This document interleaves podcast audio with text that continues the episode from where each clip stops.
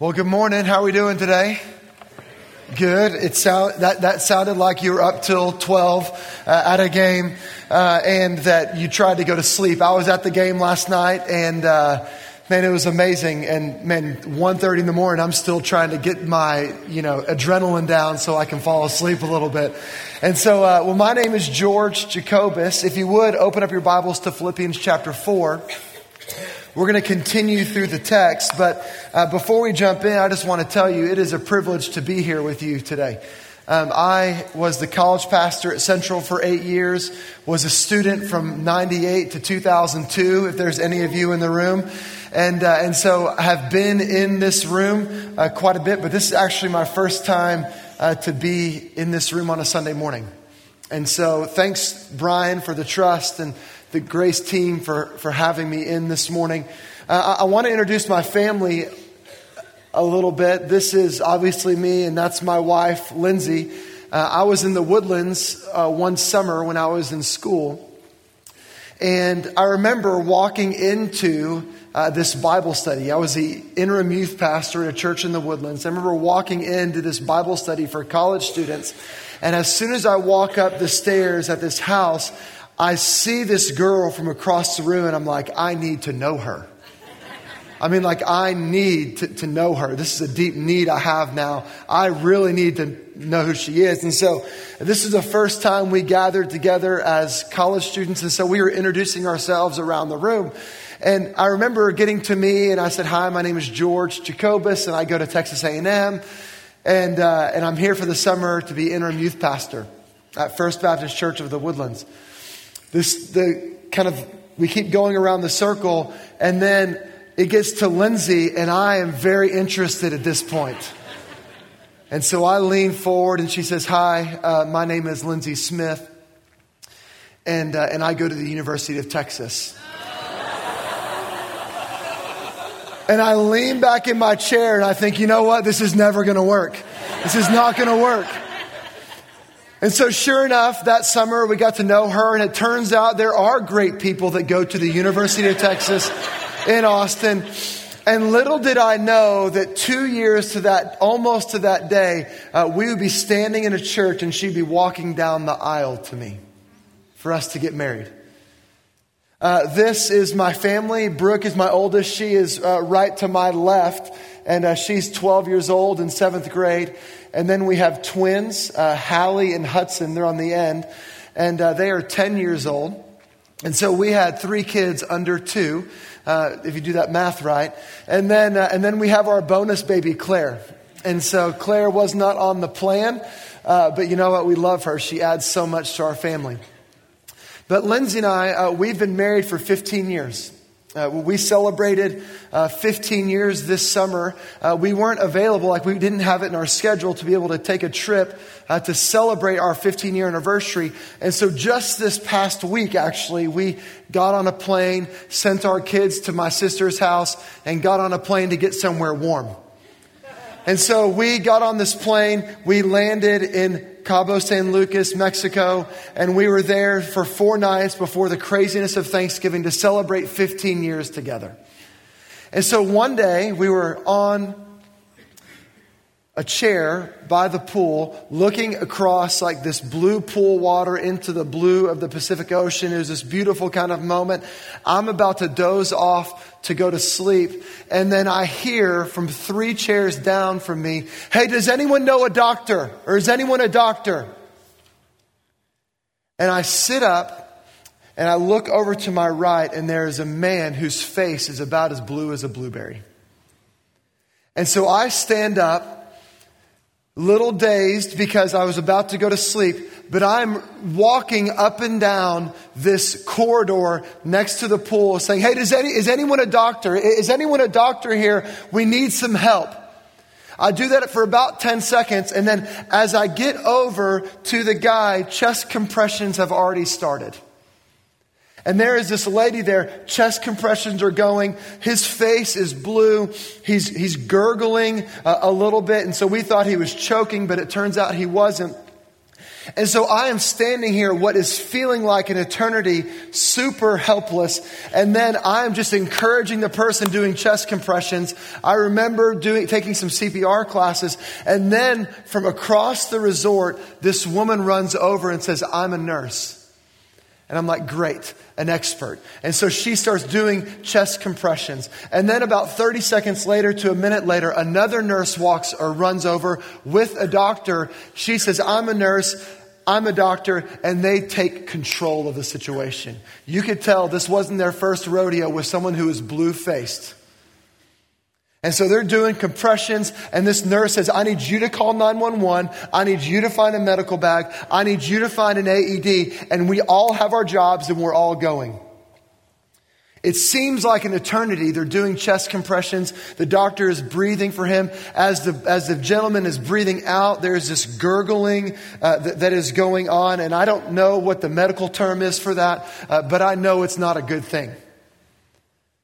And what seems like an eternity, four, five, six, seven, ten minutes goes by, and we're just compressing, compressing, breathing. Finally, a medical bag shows up. They start these IVs. We hear the sirens of the ambulance, chest compressions. And it is about this point that all of the resort has descended upon this little spot because they want to know what's going on. And so we're about three chairs away, Lindsay and I, and we are watching this thing and we are thinking this is not going to end well.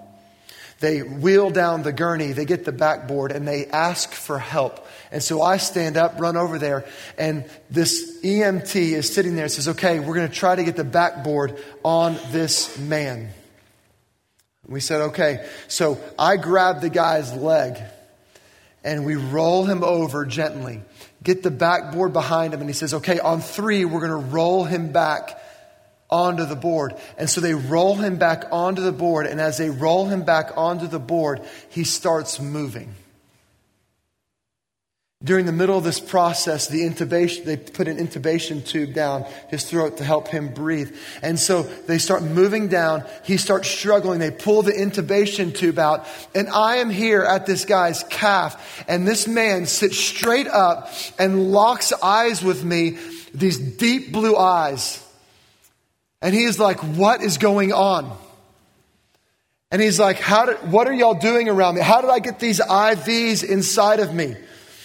And the lady that he was with, we think it was her cousin or his cousin, says, Hey, they've been saving your life right now and we need to get you to the hospital. And he's like, I'm not going to the hospital. You're overreacting. And I was like, No, we're not overreacting, buddy. You were dead.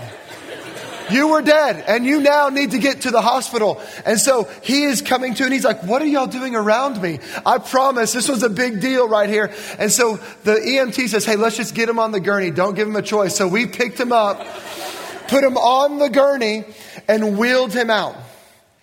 Now as, everyone is, uh, as he is getting wheeled out, he gets out of view and everyone around just starts clapping.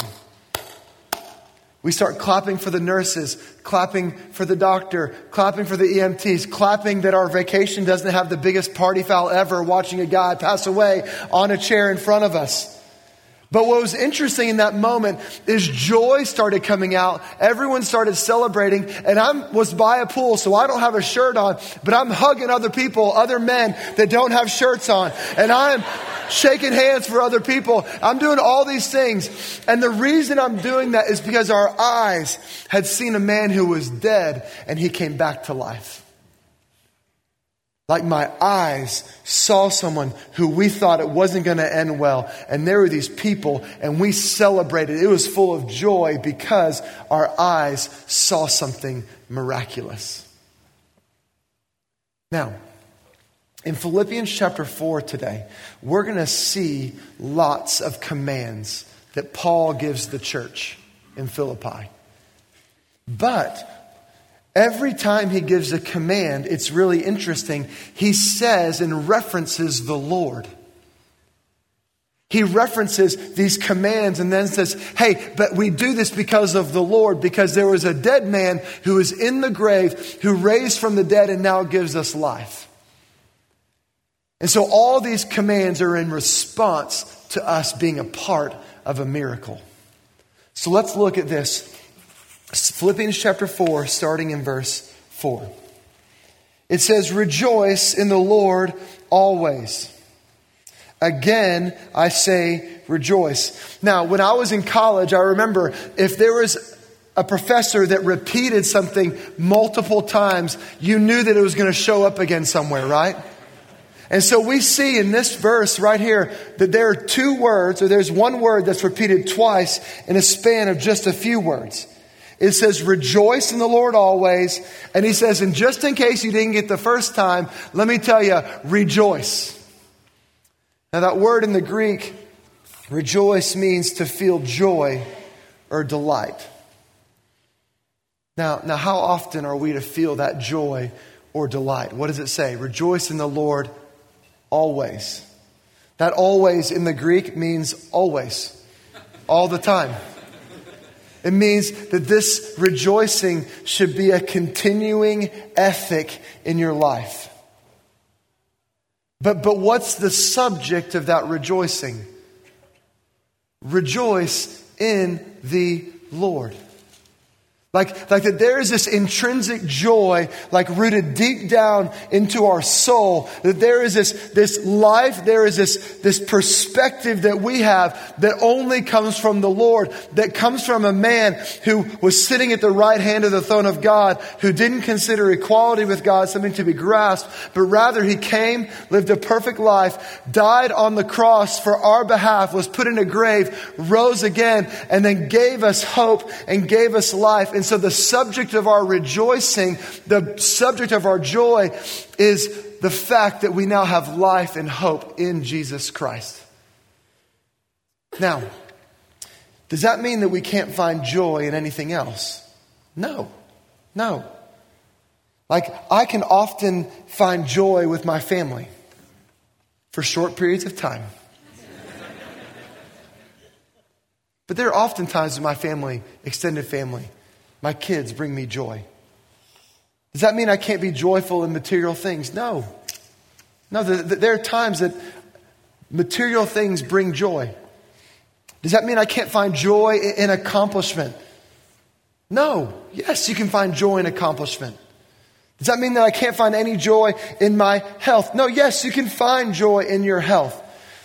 Does that mean that I can't find joy in a seven overtime game versus LSU? Yes, I can find joy in that. But I also know that a bowl game is coming. That might not go that way.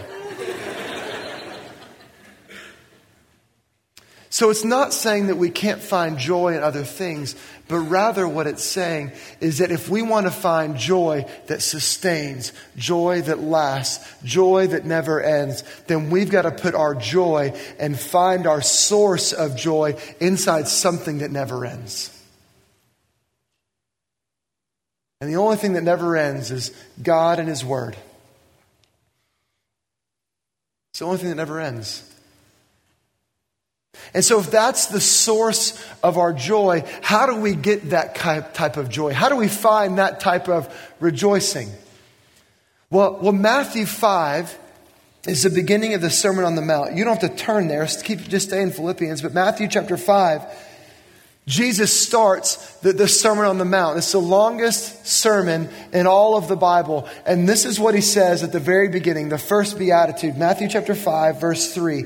It says, Blessed are the poor in spirit. Now, now that word blessed actually means uh, happy. And, it's not a mundane happiness. It's not a happiness that's dependent on outside circumstances. It's not the, the happiness that's found in the size of the house you have or the number of followers you have on social media or what type of car you have or your outward circumstances. That word happy actually means a happiness or a joy that is not derived on anything outwardly focused. So he says, Happy are the poor in spirit. Happy are the poor in spirit. That word poor, there are two words that in the New Testament that, that are used to define the word poor or define poor. The first word is I'm poor, but I'm not a beggar. It's the same word that was used for the widow who threw the two coins into the offering plate. Like she was poor, but that just meant she didn't have anything extra at the end of the month or at the end of the time. Her paycheck was finished until her next paycheck came. So I'm poor, but I'm not a beggar. The second word in the New Testament Greek for poor is described like this I'm poor and I'm dependent upon other people just to sustain my life. Now, which word for poor do you think is used here in Matthew chapter 5? It's the second one. So it says, Blessed are those who understand that they need help. Blessed are those that people who understand. Happy are those who understand that their course of life was going in a completely opposite direction than what they wanted. And then God came in outside of their circumstances and rescued them. And listen to what it says here Blessed are the poor in spirit for theirs is the kingdom of heaven. Those who are humble enough to understand that God is doing something in their life are the ones who will find rejoice and joy in the Lord always. Now, that's the first. The second one, the second command. It says, Let your reasonableness be made known to everyone. That word reasonableness, it, it means this that we should be yielding, mild. It implies a, a giving up of a right for another. So, so in other words, in order for us to be reasonable, we have to be known as someone who is for other people. We have to be known as someone who listens, who sees more others as more important than ourselves, who doesn't allow our dreams, our hopes, our desires, our preferences to rule the day. But notice what happens right after this. Like, look at this. He says, let your reasonableness be known to everyone. But then what does it say? The Lord is at hand. He says, hey, I want you to rejoice always. I want you to be reasonable because the Lord is at hand. He says, Hey, do you want to see an example of someone who was reasonable? Then look at Jesus. Look at the guy who gave up everything for you. Look at the guy who, who took your situation, who saw what was going on, who saw your rebellion, and instead of turning his back on you, instead engaged and pressed in to bring reconciliation. He says, and we should do the same thing. We should do the same thing. Some of my most favorite moments as a parent have been when I see my kids be reasonable with each other. Like it happens sometimes. And it's so funny to see the response of one child after the other child has given up their preferences for them. Our house could be can be very chaotic. And our house can be full of preferences that, that lead very much to kids having their own way. But when a child will give up a, an Xbox control or will let the other person shoot the basketball, it actually changes the entire culture of where we are, of our home. And so, what God has called us to is for you to go into your context, for me to go into my context, and view other people as more important than us, that our reasonableness would be, would be made known so that we can be culture makers, culture influencers inside of our context. So that when others look at us, they will see a picture of Jesus giving up his preferences for us. That's what God has called us to. But here's the third command. Here's the third command. And we're going to camp out here for a little bit. It says, Do not be anxious about anything. How about that for a statement? Hey, I want you to rejoice. I want you to be reasonable. And I want you to be anxious about nothing. I mean, I see your faces right now, and, I see the smirks, and I'm like, okay, yeah, yeah, that's like this blanket statement and food for the whole world. No, he says, hey, be anxious about nothing. That word anxious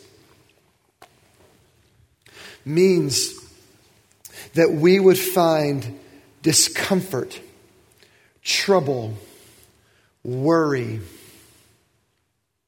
And so he says, don't find discomfort in anything, worry, and don't let anything take over you to the point where your eyes are taken off of the Lord.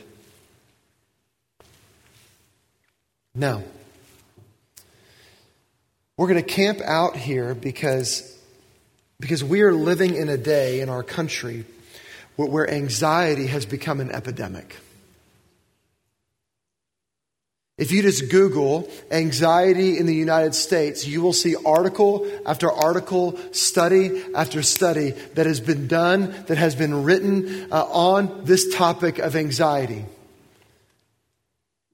In August of this year, Barnes & Noble, the largest retailer of books in the country, came out with a statistic that said from June 2017 to June of 2018, books sold on the topic of anxiety raised 25% from the year before. 25%. There's another study that said anxiety disorders are the most common of mental illnesses in the United States, affecting around 40 million adults. One in five struggle with anxiety. One in five. Another study involving around 147,000 people from 26 countries concluded this that anxiety actually goes up the more you increase your socioeconomic status. Like you would think that, that the more income you get, the more financial health you receive, then anxiety would actually go down. But no, it actually goes up more than 300% inside countries that have a higher socioeconomic status. Anxiety. The American Psychiatric Association ran a poll of U.S. residents in 2017, and they found that nearly two thirds of them were extremely or somewhat anxious about health and safety for themselves and their families. And more than a third said they were more anxious overall than the year before. This study also noted uh, that millennials seem to have a little bit of a bent towards anxiety, that they are the most worrisome generation, most anxious generation. From 2016 to 2017, there was a 36% jump in anxiety. And here are the five areas, the five areas that people said, this is where I find my most anxiety. It's in health, in safety, in finances, in politics, and in relationships. That was found on CNN. I don't know if it was fake news or not, but it was on CNN. But here's what I find fascinating 67% said they worry about finances, yet the stock market is at a historic high. Unemployment is down. Wages are up a little. Yet at the same time, we think, you know what, if I just had 10% more, everything would be okay.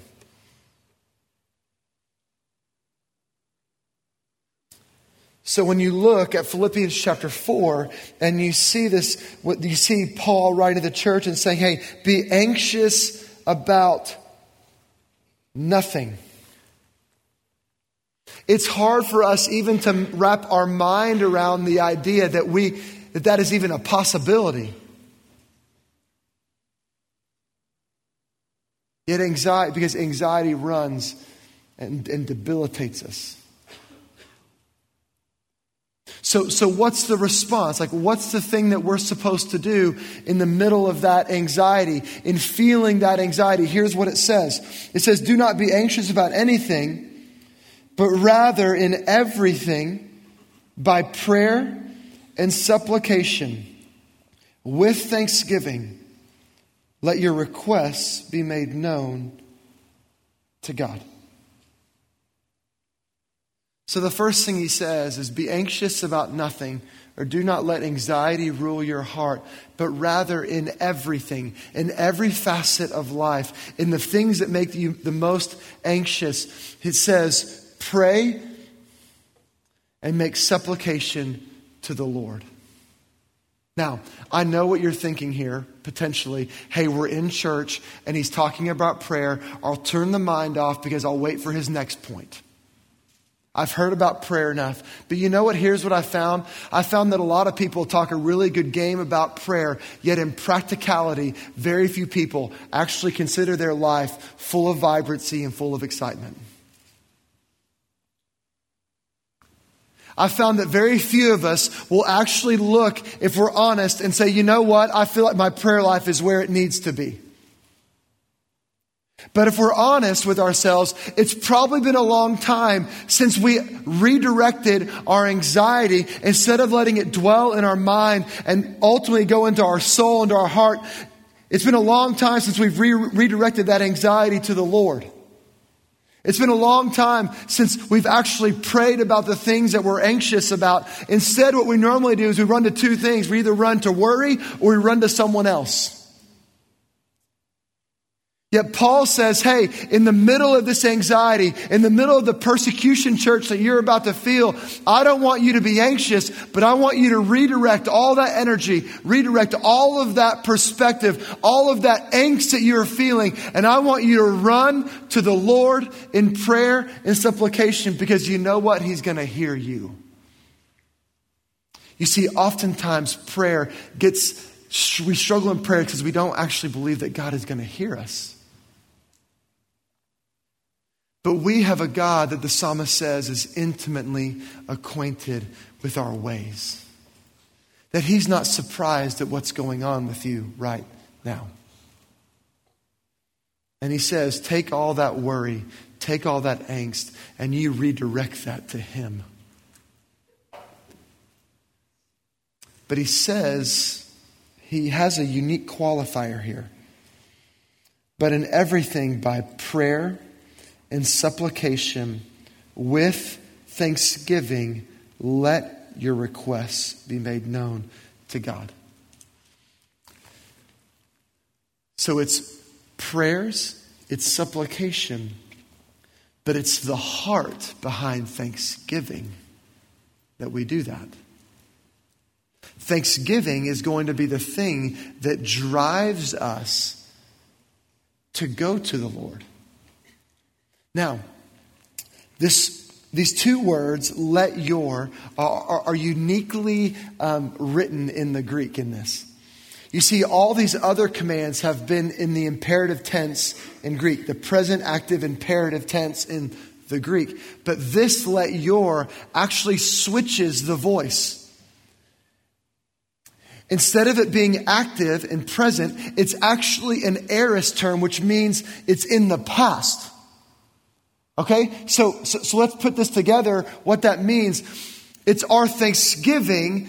We let our request from the past of God's faithfulness to us drives us, listen, drives us to be thankful to the Lord, knowing and believing that in the past He was faithful and in the present, in the future, He's going to be faithful again. And it's the thanksgiving that drives us to walk deeper, to walk closer and to actually pray to Him. Because He's been faithful before and He'll be faithful again. Now, listen to the result when we do this. Here's what it says And the peace of God, which surpasses all understandings, will guard your hearts and your minds in Christ Jesus. Finally, brothers, whatever is true, whatever is honorable, whatever is just, whatever is pure, whatever is lovely, whatever is commendable, if there is any excellence, if there is anything worthy of praise, think about these things. What you have learned and received and heard and seen in me, practice these things and listen, and the God of peace will be with you. So we see two times again this idea of peace being inside of our soul in the middle of our anxiety. Doesn't that sound like a great place to be? I mean, I, I know it's 1020, but doesn't that sound like a great place to be? Like 67% of us have worried about health, safety, finances, fill in the blank.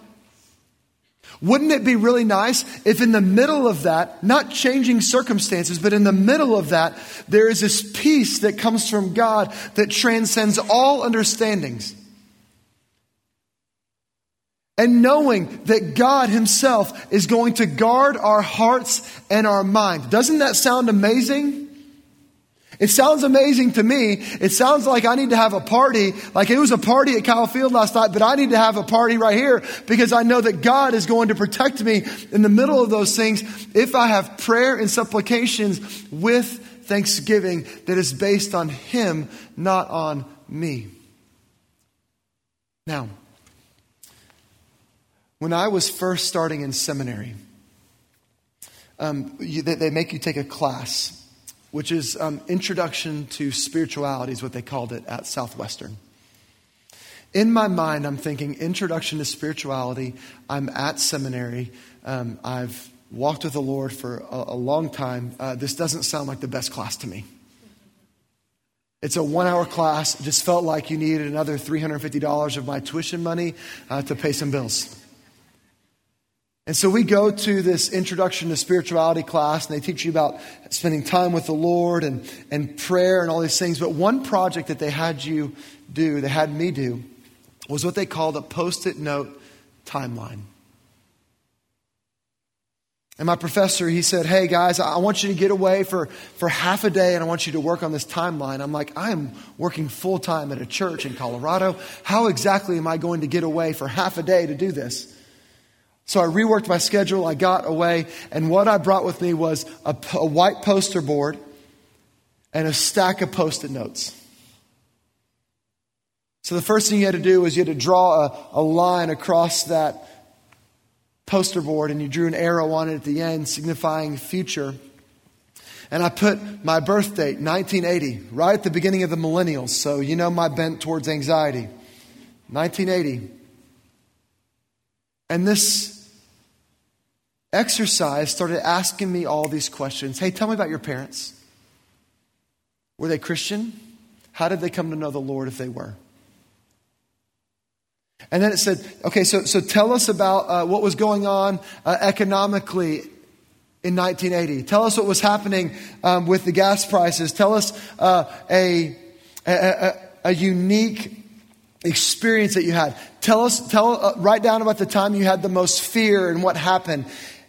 Tell us about uh, a meaningful relationship that you had in middle school. Um, write down a, a, significant event in your life that as you look at it, um, just was not part of your plan.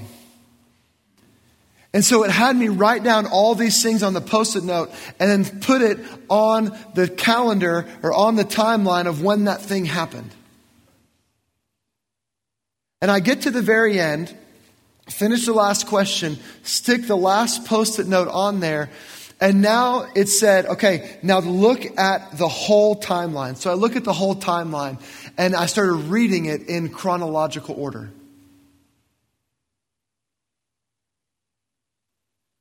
And as I started reading it, I began to see the faithfulness of God throughout my entire life.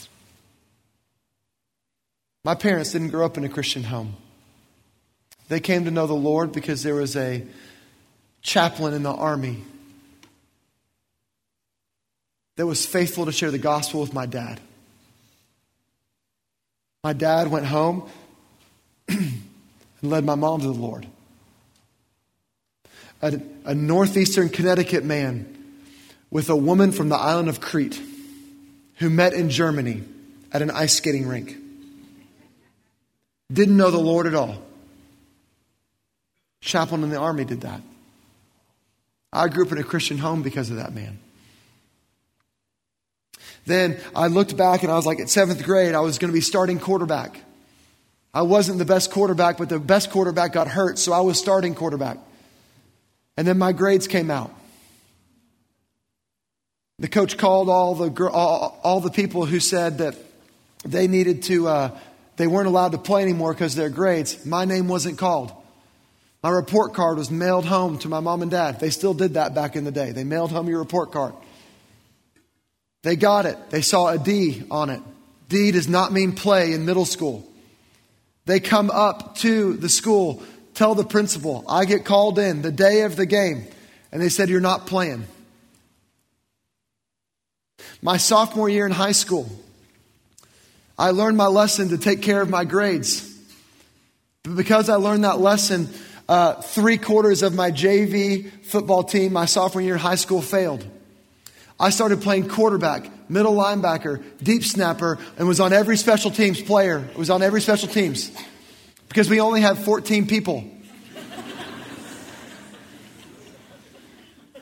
but you know what's fascinating? Is that my mom would tell me that that sophomore year was a time that my personality changed. That I was an introvert before. And God brought in some confidence being on the field that much. But why was I on that field? Because in seventh grade, I learned that I needed to pass in order to play. Then in college, uh, my parents came to me. It was my junior year. And they came to me and they said, Hey, George, like the, the company that we own is just not going uh, very well. And so uh, we think that you need to find a job this summer. Like the only problem with that is it was the end of April. Like all the internships for college students were taken, all the things that, all the planning that it takes to, to land one of those things was, was done. And so I was, I walked away from that moment a little frustrated, a little angry. Uh, and, and if I'm being really honest with you, I drove home that night back to my place here in College Station off of Spring Loop, and, and God and I had a little, had it out a little bit. There was no thanksgiving in my voice at that time. He knew how I felt. The next two days later, I'm at the BSM. And Bob Mayfield, the director at the time, said, Hey, if anyone's looking for an internship this, this summer, um, there's a church in the woodlands that's looking for an interim youth pastor. So I go to the woodlands. I meet my wife. And not only that, as I looked at this timeline, everything that God had done in, in my life was dependent upon that one conversation in an ice cream place right off of Texas when my parents' company wasn't doing very well and me going to the woodlands. I can trace back everywhere I've been from that one moment. And so I saw this whole timeline and I just looked at this and I began to cry because I was, I realized that God is faithful. Now, was it always easy? No. No, it wasn't always easy. But it was in the uneasy times that God was putting things inside of me so that in the other times, He was instilling inside of me traits, characteristics, giving me skills that would be played out in my future at some point. Now, in the middle of that, it is not the best spot to be in.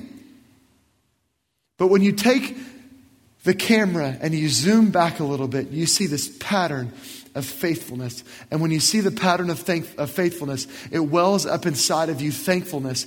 And when that thankfulness comes inside of you, it wells up inside of you a belief that God has a plan and He's writing a story with your life. And that story is better than any story that you could write on your own. And so, why am I sitting here being anxious when I can direct my anxiety through prayer and supplication to the story maker? And so here's the question for us today Number one, when was the last time you experienced Jesus? Well, like, when was the last time you sat down with him and, and you heard the voice of the Lord in your life? You heard a dead man that came to life. When was the last time you experienced that? That you opened up the Word of God and said, God, I just need to hear from you today. Because without hearing from Him, we will never rejoice. We will never be reasonable. And we will never have anxiety that leads to prayer and supplication with thanksgiving. So that's the first question. When was the last time you heard the voice of the Lord in your life? The second thing. When was the last time you really thought about the faithfulness that God has brought to you? When was the last time you took a survey of your life and, and, and you began to look and you began to, to evaluate all the great things and then evaluate all the, all the times that weren't the best, the dark years, and tracked God's faithfulness in the middle of it? Some of you might be in the dark years right now. The, the, the, best thing you can do is track God's faithfulness through your whole life. We serve a God that wants to know us, wants to speak with us, wants to commune with us. And we serve a God who is faithful. So, what have we to fear? We're leaning on the everlasting arms of Jesus. My prayer and our hope is that we would be people that know the Lord and that dwell with thanksgiving with Him. Pray with me. God, love you and we're thankful for your word, thankful for what it means to us, thankful for how it guides us and directs us. And God, I know that that, that in this room there, there might be a tendency inside of us to really speak a good game and but, but in practicality there's really things inside of us that aren't right. God i pray that we would run to you and not run to anything else. And god secondly i pray that you would remind us today in a season when we pause and give thanks, that we wouldn't just look and be thankful for the outward things that you've given us, but rather we would be thankful for the historical faithfulness you've done and exhibited to us in every facet of our life. And so, God, will you bring hope? God, will you bring thanksgiving to us? And God, may we leave this place not anxious about anything because we serve a God who's been faithful forever. So, God, we love you. We trust you. And we pray that you do only what you can do. We praise in your son's name. Amen. Hey, thank you so much for being here today. If I could just, just remind us for one thing, uh, you know, on on the 27th, on Tuesday, Brian's going to go and go into surgery. If you just put a calendar reminder on your phone, like whenever you get up to pray for him, Tristy and the Fisher family, pray for the doctors, pray that you give them wisdom and direction, that God would really be with their hands and their mind as they perform surgery on Brian. Uh, if you could do that for me, that would be, and the Fisher family, that would be amazing. All right, thank you so much for being here. You're dismissed.